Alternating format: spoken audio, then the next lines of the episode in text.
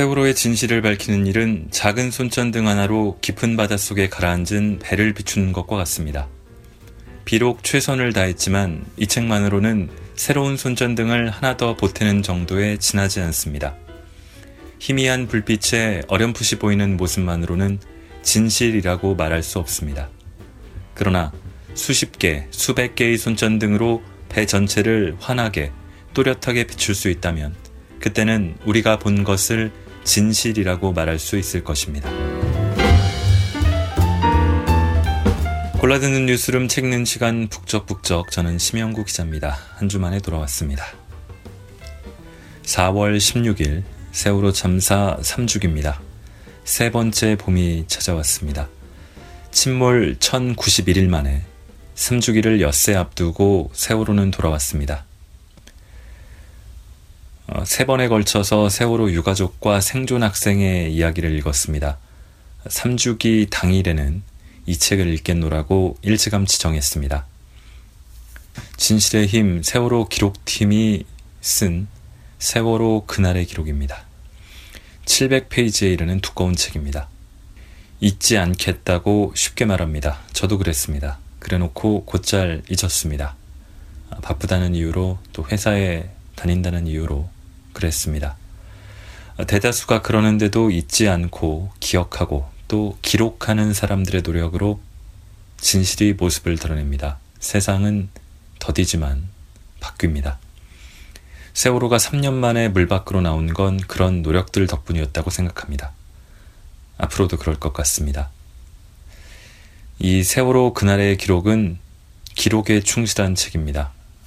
1부부터 5부까지로 구성됐는데 1부는 그날 101분의 기록, 2부 왜 못 구했나, 3부 왜 침몰했나, 4부 대한민국에서 제일 위험한 배 어떻게 태어났나, 5부 구할 수 있었다, 이렇게 구성됐습니다. 이 중에서 맨 앞과 맨 뒤 편애면서와 후기, 그리고 그 중간에는 다른 것보다도 4부 대한민국에서 제일 위험한 배 어떻게 태어났나를 중심으로 조금씩 읽어보겠습니다. 세월호가 참사가 된 것은 박근혜든 유병언이든 누구 한 사람 때문에 일어난 사고가 아니었기 때문에 참사가 되었다는 것을 특히 이 4부에서 여실히 보여주는 것 같습니다. 낭독을 허가해준 재단법인 진실의 힘, 그리고 세월호 기록팀에 감사드립니다.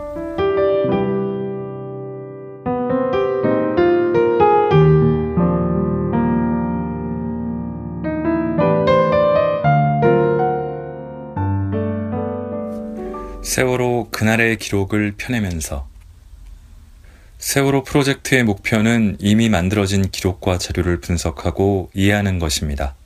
독자적 조사를 시도하지 않았습니다. 온전한 진실과는 분명히 거리가 있지만 진실을 밝히는 작업은 지금 있는 기록과 자료에서 출발해야 한다고 봤습니다.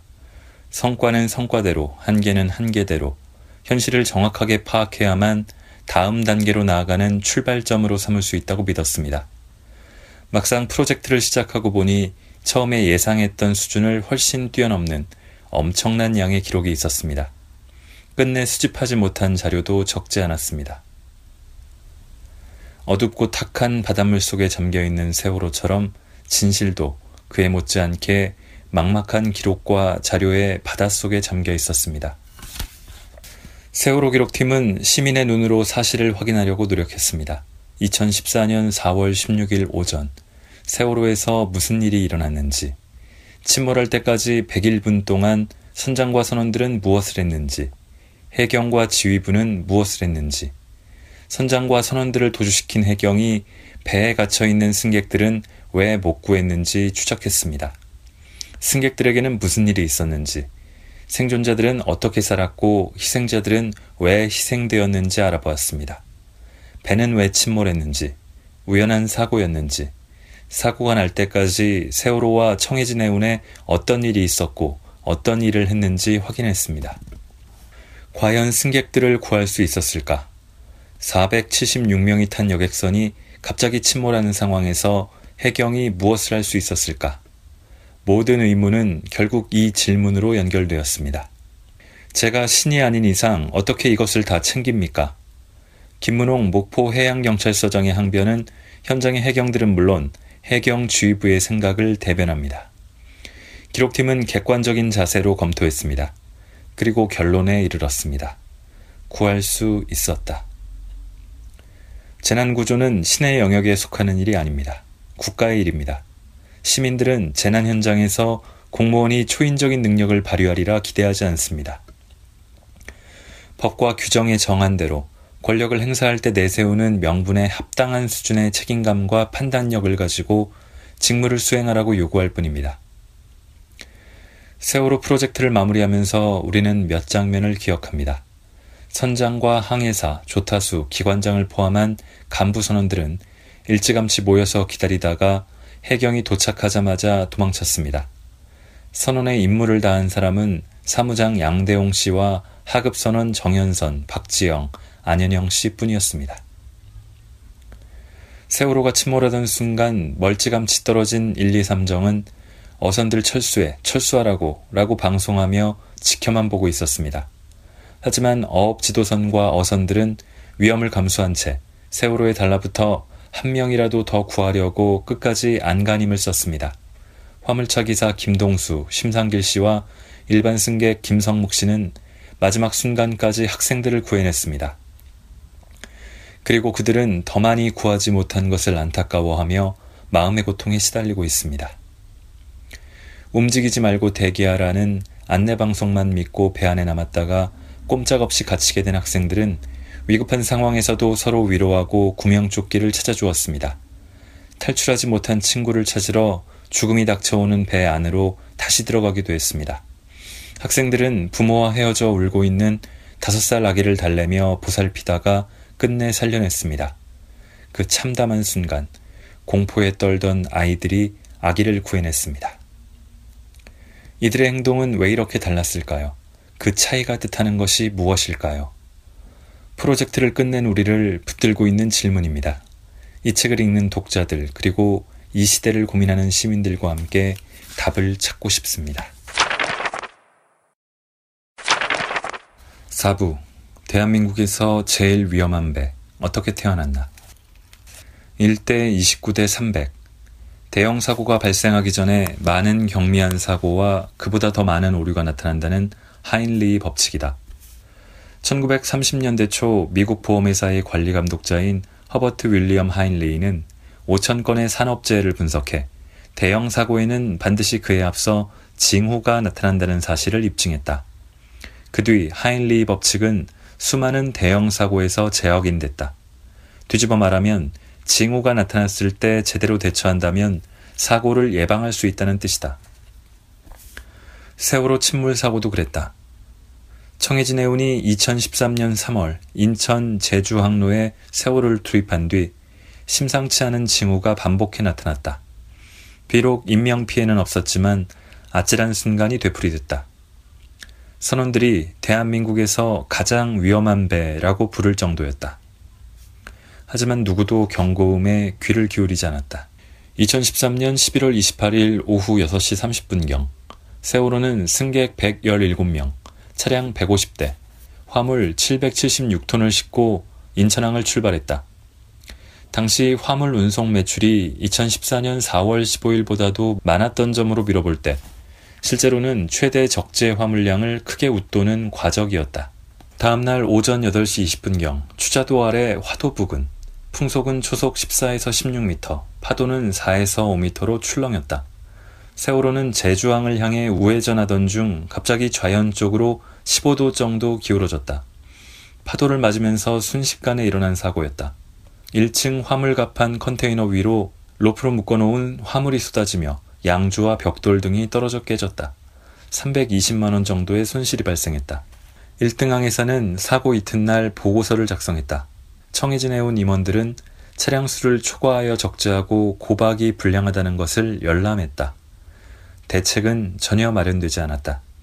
하역회사 담당자를 불러 고박을 잘하고 컨테이너 위에 화물을 얹는 경우에는 그물을 치라고 이야기했을 뿐이다. 그러나 이것도 규정에 어긋나는 지시였다. 2014년 1월 20일 오후 6시 30분경 이번에는 제주항에서 문제가 불거졌다. 세월호는 출항하려다 실패했다. 예인선의 도움을 받았지만 부두에서 30m 정도를 이동하고는 꼼짝하지 않았다. 강한 바람 때문이었다. 최대 풍속은 초속 18에서 21m였다. 제주의 경은 기상이 더 나빠진다며 빨리 출항하라고 독촉했다. 세월호는 저녁 7시 50분경 2차 출항을 시도했다. 그나마 40m 정도 갔다가 바람에 휩쓸려 돌아왔다. 1시간 뒤 3차 출항을 계획했지만 이번엔 해경이 막았다. 승객 106명을 내려주고 운임을 환불하라고 지시했다. 화물차 기사들이 거세게 항의했다. 다른 선박들은 어려움 없이 출항했기 때문이다. 기사들이 손해배상을 요구하자 청해진 해운은 해경과 다시 협의했다. 밤 10시 30분경 가까스로 출항 허가를 받아 11시경 인천으로 떠났다.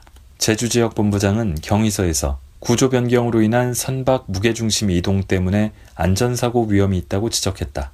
선박의 무게중심 이동이 선박 불균형은 물론 평형수 적재톤수 증가와 선박 속도 감소 원인이라는 진단도 덧붙였다. 물류과장은 기사들이 강력하게 화물 손해배상을 요구해 위험을 감수한 출항을 했다고 적었다. 교대선장 이준석도 안전상 선박 구조 개선이 시급하다고 요청했다. 경위서를 받은 뒤 관리자들이 해결책을 논의했다. 선장은 선장의 역할을 제대로 하고 항해사는 항해사의 역할을 제대로 하고 물류팀은 물류팀의 역할을 하자 하는 결론이 나왔다. 헛구호였다. 영업적자를 메우기 위해 과적 운항이 오히려 일상화됐다. 세월호는 한 차례 운항할 때마다 비용이 6천만 원 넘게 들었다. 보건성이 나쁘고 속도도 느려 오하마나호보다 연료 소모가 많았다. 운항 관리 규정대로 화물을 적재하면 적자를 볼 수밖에 없었다. 선원들이 몸으로 느끼는 위험 정도는 더 심했다. 조타수는 세월호가 좌우 균형이 맞지 않아 힐링 펌프를 아주 많이 작동해야 했다고 진술했다. 선장도 세월호가 변침 과정에서 쉽게 기울어진다는 느낌을 많이 받았다고 진술했다. 일본에서 인수해온 2012년 2월에는 없었던 문제다. 2014년 3월 10일에는 제주항에서 화물을 실은 지게차들이 한쪽으로 들어가 화물을 적재하다가 배가 한쪽으로 기울어진 일이 있었다. 배의 무게가 지게차가 있는 쪽으로 기울어졌고 이 때문에 승객용 계단이 육상에 닿아서 찌그러졌다. 청해진 해운은 해양심판원의 단골 손님이었다. 감사원 보고서를 보면 소속 여객선 4척이 지난 10년간 일으킨 해양사고는 모두 11건이다. 특히 최근 3년간 2011년에서 2013년까지 5건의 크고 작은 사고를 냈다. 세월호의 쌍둥이 배로 불리는 오하마나호는 2011년 4월과 2013년 2월 기관 고장 등으로 회항했다. 세월호 사고 20일 전인 2014년 3월 28일에는 데모크라시 5호가 어선과 충돌했다.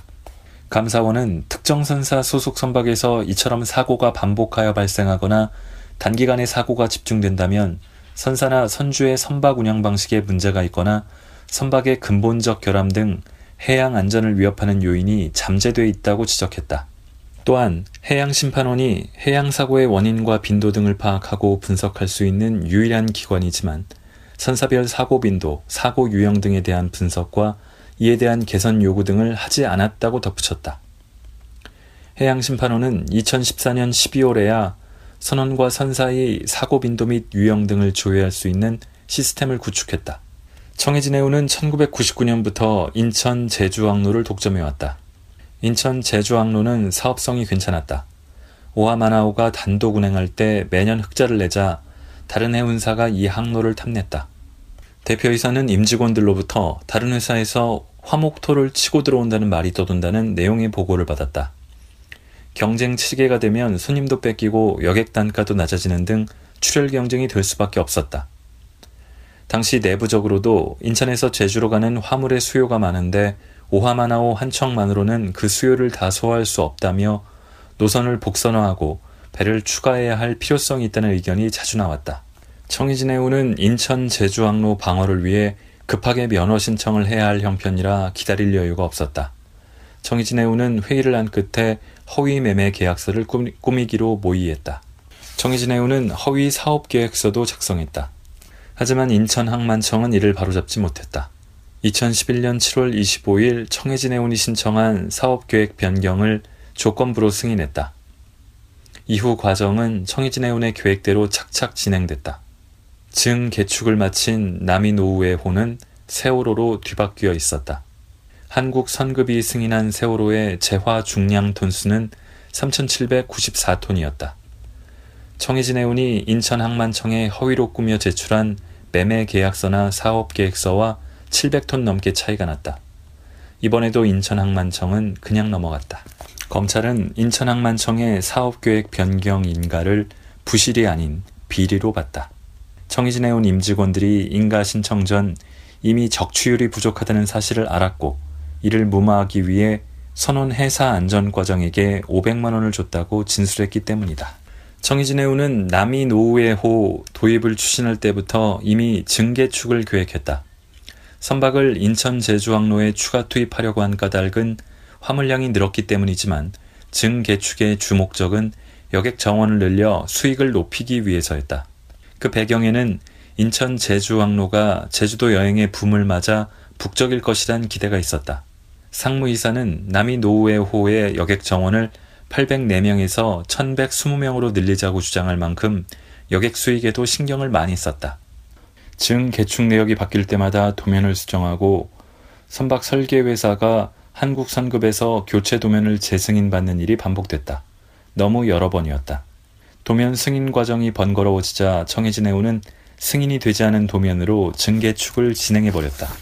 한국 선급이 2012년 12월 3일 승인한 도면에는 세월호 4층 선미 쪽 객실에 모두 8개의 출입문이 있다. 좌현과 우현 객실에는 각 2개씩 4개, 중앙 객실의 좌우 통로로 방향으로 각 2개씩 4개였다. 청해진 해운은 출입문을 12개로 늘리고 이미 만든 출입문 위치도 바꾸라고 지시했다. 직원들은 실제 도면과 다른데 어떻게 할 거냐고 물었다. 설계회사 측은 향후 승인을 받겠다고 답했다. 하지만 2013년 2월 6일 한국 선급이 최종 승인한 도면에는 출입문이 모두 16개였다. 세월호가 침몰한 뒤 잠수사들은 실종자 구조를 위해 선내를 수색할 때 큰 혼란에 빠졌다. 실종자 수색의 길잡이인 도면이 무용지물이었기 때문이다. 2013년 2월 4일 한국 선급은 세월호의 완성 보건성 계산서를 승인했다. 세월호는 다른 배가 돼 있었다. 여객 정원은 804명에서 921명으로 117명 늘었지만 최대 화물 적재량은 2,437톤에서 1,077톤으로 반토막 났다. 무엇보다 보건성이 나빠져 평형수를 1,694.8톤이나 실어야 하는 비정상적인 배로 바뀌었다. 여객실과 사진 전시실을 만드는 바람에 선박 중량이 187톤 늘고 무게중심이 51cm 높아졌기 때문이다. 상식적으로 생각해보면 세월호 과적은 충분히 예측할 수 있었다. 수십억 원을 들여 배를 증축했는데 적재화물은 절반 이하로 줄고 평형수만 4.6배 늘려야 하는 상황을 선사가 순순히 받아들일 리 없었다. 승객이 116명 늘었다지만 적재화물이 줄면 수입이 크게 감소할 수밖에 없었다. 게다가 세월호는 선수 우현 칼 앰프를 제거하면서 그 자리에 컨테이너 24개를 추가로 적재할 공간을 만들었다. 누가 보더라도 기존 적재 화물량보다 더 많은 화물을 실으려고 세월호를 증개축한 것임을 알 수 있었다. 시험 운항을 제대로 했다면 세월호의 문제점을 조기에 발견했을 수도 있었다. 한국 선급이 승인한 도면과 객실 출입문 위치가 서로 다를 만큼 엉터리로 세월호 증개축이 진행됐기 때문에 설계도를 들고 한 번 둘러보기만 해도 문제를 발견할 수 있었다. 또 세월호는 과도한 증개축으로 보건성이 약화돼 일본 항해사가 조언한 4, 5번 밸러스트 탱크 외에 2번까지 평형수를 채워야 하는 상태로 변했다. 실제로 세월호 운항관리 규정에 적힌 화물 적재량은 한국 선급이 승인한 차량 적재도 화물 고박 장치도와 맞지 않았다. 한국 선급은 화물 적재량을 차량 89대, 컨테이너 54대로 승인했지만 운항관리 규정에는 차량 148대, 컨테이너 247개로 부풀려 놓았다. 청해진 해운은 증선 인가부터 증개축, 운항관리 규정 승인에 이르기까지 모든 절차마다 불법을 저질렀다. 취항 뒤에는 상습 과적과 불량 고박을 거듭했다. 여러 차례 안전사고도 겪었다. 2014년 4월 16일까지 위험신호가 계속 울렸다. 국가기관의 관리감독은 제대로 이루어지지 않았다. 부실하게 하기도 했고 청해진 해운의 불법 행위에 가담하기도 했다. 2014년 10월 감사원은 세월호 도입 인가 부당, 선박 검사 및 운항관리 부실 등이 사고 발생의 배경이라고 지적했고 검찰도 수사 과정에서 구조적 비리를 확인했다. 청해진 해운이 상품권을 번내는 방식은 치밀했다. 설을 앞두고는 공무원들 금품 수수에 대한 단속이 심함으로 전달 시기를 앞당기거나 늦췄다. 감사 인사차 상품권을 전달한 대상은 해경을 비롯해 한국선급, 인천지방해양항만청, 한국해운조합 운항관리실, 해양심판원 등 관리감독기관 전반에 이른다. 식사나 술도 접대했다. 이런 인사와 접대는 각종 인허가나 점검에서 힘을 발휘했다. 청해진 해운이 2001년부터 2013년까지 접대비 명목으로 사용한 돈만 9억 4천만 원에 이른다. 물론 이 금액은 일부에 불과하다. 청해진 해운은 선박 수리업체나 부품업체와 허위 거래 내역을 만들어 비자금도 조성했다. 법원은 일관되게 청해진 해운의 실소유자로 유병언 일가를 지목했다. 세월호의 증개축으로 인한 보건성 악화, 보건성이 부족한 세월호의 계속 사용에 관한 책임도 유병언 일가 또는 그 측근들에게 있다고 봤다. 법원의 판단은 청해진 해운 소유구조, 증개축을 비롯한 주요 의사결정에 유병언의 개입, 대표이사가 횡령과 배임 행위로 조성한 비자금을 유병언 일가에게 전달한 사실 등을 근거로 한다. 2016년 2월 현재 유죄 판결을 받은 공직자는 세월호 시험운항 당시 제주도 관광에서 접대를 받은 인천 해경 장지명과 이성일이 유일하다. 인허가나 점검 관련해서 청해진 해운이 돈을 줬다고 진술한 나머지 공직자들은 대부분 기소조차 피했다. 기소된 경우에는 증거 불충분으로 무죄 판결을 받았고 증거가 있는 경우에도 사회 상규에 반하는 정도가 아니라는 이유로 무죄를 받았다. 범죄로 인정된 것은 쥐꼬리만큼이나 작았다. 막대한 액수의 부정한 돈이 조성되어 흘러갔지만 받은 사람은 없는 셈이었다. 진실의 힘 세월호 기록팀은 세월호 사고가 발생한 지 1년이 지나 꾸려졌습니다. 출발은 한 아빠와의 만남이었습니다. 아빠는 매일 새벽 3시에 일어났습니다. 2014년 4월 15일 수학여행을 떠난 뒤 돌아오지 않는 아들의 방에서 기록을 읽었습니다. 왜 구하지 않았는가? 수만 장의 기록 속에 답이 숨겨져 있을지도 모르기 때문이었습니다. 아빠는 전국을 돌아다니며 기록을 모았습니다. 침몰하는 배를 지켜본 어민을 만나고 국회에서 위증하는 공직자와 법정에서 발뺌하는 선원의 발언을 하나하나 받아 적었습니다. 그 기록 속에 파묻혀 살았지만 불안했습니다. 과연 밝혀낼 수 있을까? 진실의 힘은 진실을 밝히는 길이 얼마나 고된지 몸으로 알고 있습니다. 국가의 책임을 추궁하는 길이 얼마나 외로운지 겪어서 알고 있습니다. 그래서 그 길을 걸어가는 아빠에게 연대의 손길을 건넸습니다. 이 책은 15만 장에 가까운 재판 기록과 3테라바이트의 자료를 분석해 정리한 결과물입니다. 바보 같은 진실은 바보같이 말하고, 마음에 들지 않는 진실은 마음에 들지 않게 말하고, 슬픈 진실은 슬프게 말하라. 르 몽드의 창간자 위베르 베브 메리가 말한 것처럼 이 책은 바보같이 말하고, 마음에 들지 않게 말하고, 슬프게 말합니다. 읽는 동안 덮어버리고 집어던지고 찢어버리고 싶은 순간이 수시로 찾아왔을 것입니다. 기록팀은 이 기록을 정리하는 동안 한 사람을 생각하며 포기하고 싶은 유혹을 견뎌냈습니다. 10년쯤 지난 후에 이 책을 읽어주기를 바라는 사람입니다. 2014년 4월 16일 오전 8시 49분 5살 권아무개 양은 세월호 4층 키즈룸에서 오빠와 놀고 있었습니다. 갑자기 아수라장이 된 배 안에서 부모와 떨어져 울고 있는 아기를 본 단원고 학생들은 구명조끼를 입혀주고 안아서 달래주었습니다. 점점 기울어지는 컴컴한 배 안에서 자기들도 무서워 울면서 권양을 보듬었습니다. 울지마, 괜찮아. 아기를 잃고 애타할 부모를 찾아주려고 소리도 질렀습니다. 아기 여기 있어요. 10시 19분 뒤집어지는 세월호 우현 난간에서 승객 10여 명이 솟구쳐 나왔습니다. 한 남학생이 큰 소리로 외쳤습니다. 애기요, 애기! 배 안으로 바닷물이 쏟아져 들어오자 학생들과 승객들이 손을 모아 난간 밖으로 애기를 밀어올려 보낸 것입니다. 권양은 그렇게 살아남았습니다. 평범한 사람들이 만들어낸 기적이었습니다. 10년 후 별이 된 아이들만큼 자란 권양이 이 책을 읽을 수 있기를 바랍니다. 기록팀은 권양에게 부끄럽지 않을 만한 책을 만들겠다는 마음으로 정성을 다했습니다. 산산조각이 난 채 온갖 잡동사니 속에 뒤섞여 있는 진실의 조각들을 하나하나 찾아서 닦아내고 맞춰갔습니다. 손에 잡히지 않는 기록 앞에서 절망하고 가슴 아픈 사연에 눈물 쏟은 날들이었습니다.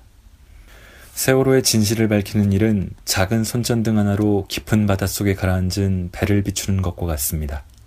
비록 최선을 다했지만 이 책만으로는 새로운 손전등을 하나 더 보태는 정도에 지나지 않습니다.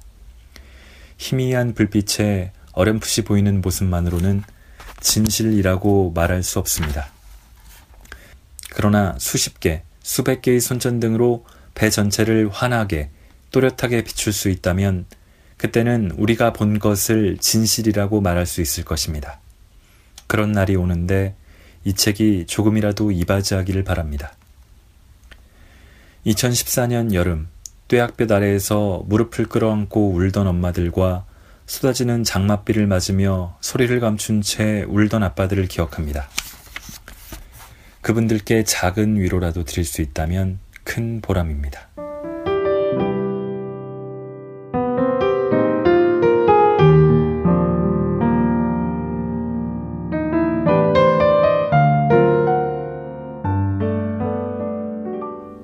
네, 저는 세월호 인양 관련된 취재를 하고 출장을 다녀오고 또 이 세월호 특집 팟캐스트를 녹음을 하면서 뭐 여러 생각을 했습니다. 그러고 저희 그 인터넷 뉴스에 취재 파일이라는 이름으로 작성하는 기사와 칼럼에 중간 성격인 글이 있는데 세월호는 왜 인양됐나 그리고 함께 인양해야 할 것들이라는 제목으로 글을 하나 썼습니다. 세월호 인양 이후에 밝혀야 될 과제들 관련된 글이었는데 그 마지막 단락이 이번 세월호 3주기를 앞두고 시작했던 특집의 마지막에 제가 읽어도 괜찮을 것 같습니다. 그걸 읽어보겠습니다. 세월호와 함께 인양해야 할 것들. 세월호 참사는 그저 교통사고가 아니었다. 2014년이라고 해서 여객선 침몰 사고가 발생할 수 없는 건 아니다. 재난은 항시라도 발생할 수 있다. 세월호 침몰이 참사가 된 건 국가의 역할인 재난 구조에 국가는 제 역할을 하지 못했기 때문이다.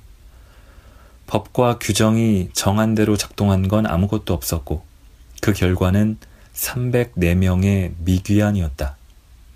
세월호를 인양한 목적은 일어나선 안 되는 참사가 일어났는데도 아무것도 바뀌지 않으면 안 되기 때문이다.